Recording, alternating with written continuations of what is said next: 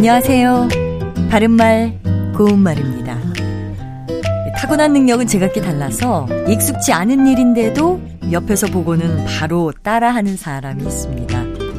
이런 재주가 있을 때 우리는 눈썰미라는 단어를 써서 눈썰미가 있다, 눈썰미가 좋다, 또는 눈썰미가 남다르다와 같이 표현합니다.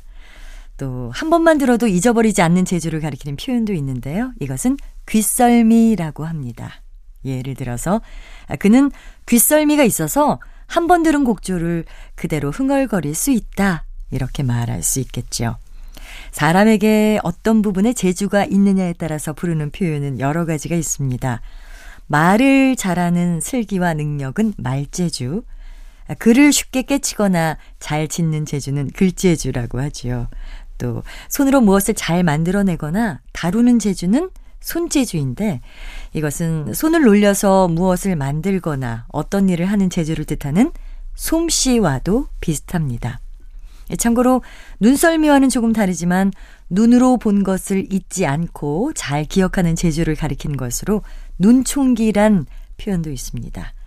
눈총기가 좋다 같이 말할 수 있는데요.